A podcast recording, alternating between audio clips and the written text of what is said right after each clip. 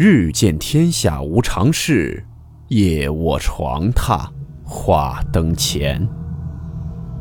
欢迎来到木鱼鬼话。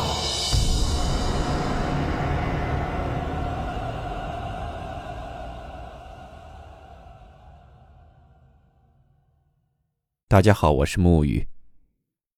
今天这个故事，是一位叫做阿布和冬瓜的听友投稿分享的。故事名称：黄色头发。温馨提示：本故事含有未经证实的内容和边缘化知识，部分内容超出普遍认知。如感到太过冲击自己的主观认知，请大家当做故事理性收听。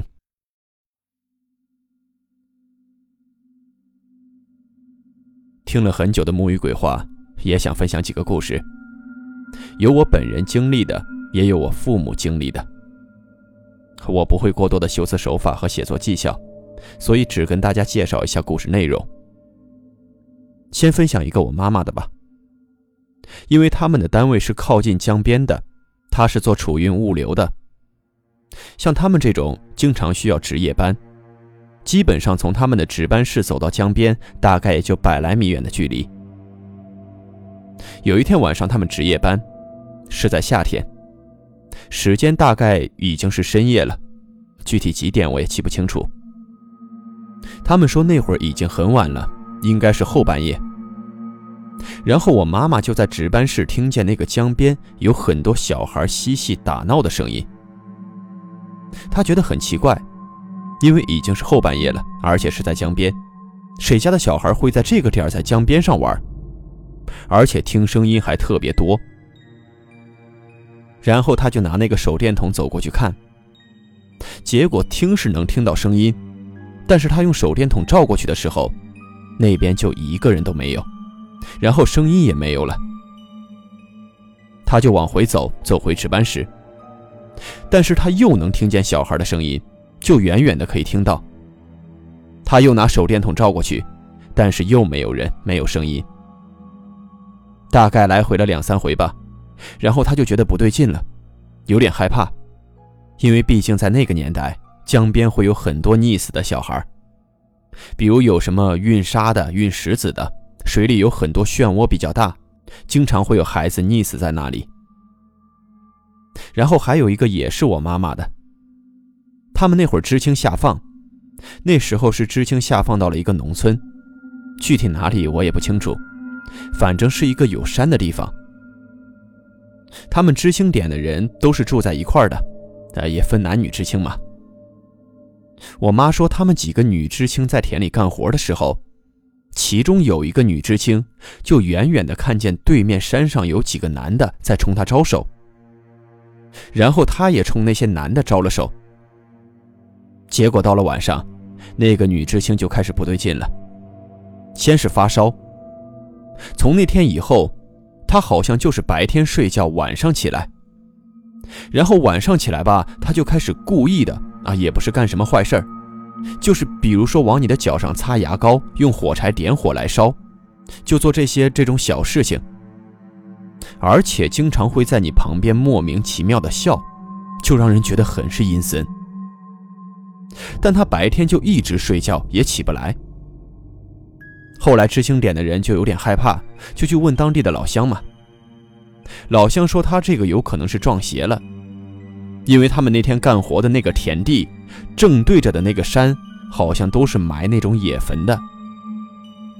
后来就说要把他带到一个屠夫家去，因为他们当地的人的说法，说是屠夫杀气比较重，可以镇住这些邪祟。然后几个男知青就去抓他，但是他的力气却出奇的大，三个男知青都镇不住他。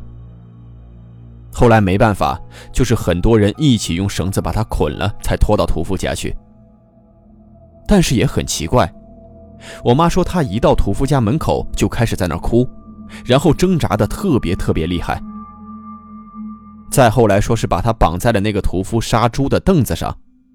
然后屠夫拿他杀猪的刀就在他面前晃，据说反正前后左右上下各晃了几下，就吓唬他嘛，然后他就晕过去了。等到再醒过来就好了。最后说一个我自己经历的这件事，至今我也没想明白，而且我现在想起来还浑身发冷。因为当时工作的原因，我们需要进行一段时间的集体训练。但是因为那个集体宿舍环境特别差，那个床铺上还会有一些老鼠屎什么的，所以我们当时关系比较好的四个女生就决定在就近找一个宾馆将就一下。当时我们出去的时候，因为是晚上要训练嘛，训练完已经九点多了。我们出去的时候应该是晚上快靠近十点了。当时我们其中一个人是把车开到了路边，在那边等我们。我们剩下三个人呢，就整理好东西去跟他集合。等到我们上车之后，他说他落东西了，就去后备箱拿。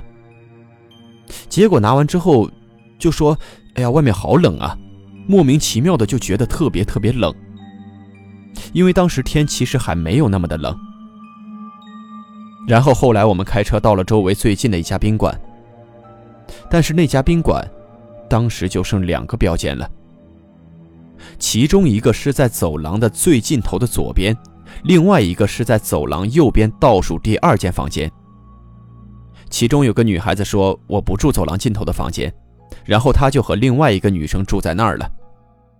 我是觉得无所谓，所以我和另外一个女生就住在了走廊尽头左手边那间房间。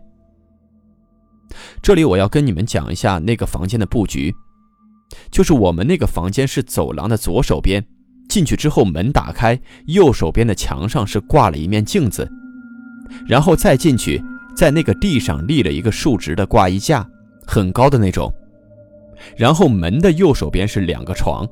门正对着的另外一个门就是卫生间的门。到了房间之后，我是先去洗澡。洗完澡出来之后，因为当时那个工作需要，我需要把头发给它扎起来。我就想试试对着镜子，就是扎完之后看看这样扎行不行，好不好看。所以我是背对着镜子，然后用手机给自己拍了几张照片，就是手机斜着拍人，拍到镜子里的我和我的后脑勺。我不知道我这么形容，大家大概懂不懂？大家应该也都知道，那种想看自己后面头发，需要背对镜子，然后拿手机在正面拍。布局大概就是这个布局。我是背对着镜子，然后把大衣挂在衣架上，用右手啊，也就是靠近衣架的手拍照。这里需要着重强调一下，我当时头发扎完长度是没有过肩膀的。因为工作有要求，所以这点非常清楚。我背对镜子拍完，想看看这样扎后面好不好看，总共拍了两张照片。先说一下，我头发的颜色是深棕色的，几乎看不太出来。然后我拍完第一张就点开来看，我就突然发现，我右边肩膀那里露出了一缕黄色的头发。是很明显黄色的头发，跟我头发颜色完全不一样，而且它已经垂过我的肩膀了。我当时非常害怕，就迅速滑到了下一张。结果下一张就拍到我右手边的头发越来越多了，甚至好像拍到了半张脸的感觉，就是我的后脑勺的位置好像有半张脸。那张脸的头发是放在前面，把脸遮住了的感觉。然后他的头发已经盖住了我的半边肩膀，但是我当时完全感觉不到旁边有人，而且我肯定他这个头发的颜色和我的头发不是一个颜色，而且我的头发扎起来了，并没有过肩膀。我另外一个朋友，他当时正好在卫生间，然后我就拿着照片去找他。我说：“你看看这个照片。”然后他只看了第一张，什么话都没说，就跟我说：“说走，我们先出去。”然后我们俩就什么行李都没有拿，什么东西都没拿，连门都没有关，直接去了另外一个，就是右手边倒数第二间的那个房间。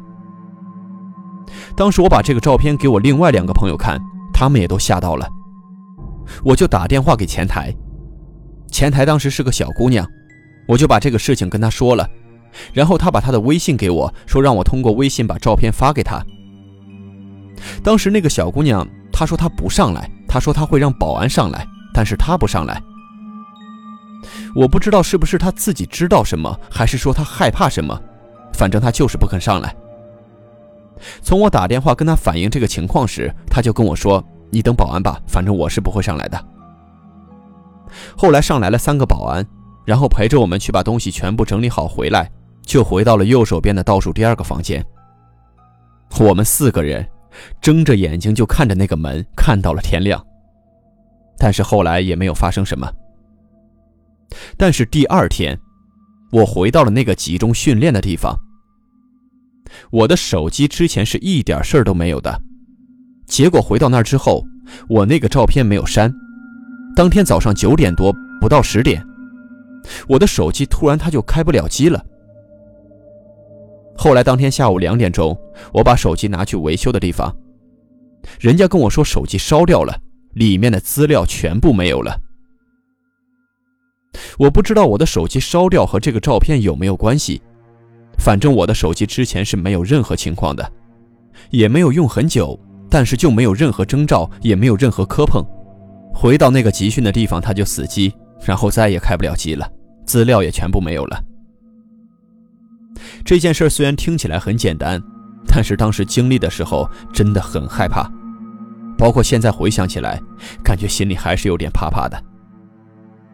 后来我朋友跟我说，走廊尽头的房间最好不要住。反正我现在到哪里住宾馆，只要剩最后一间房间，我直接掉头就走，也不会去住的。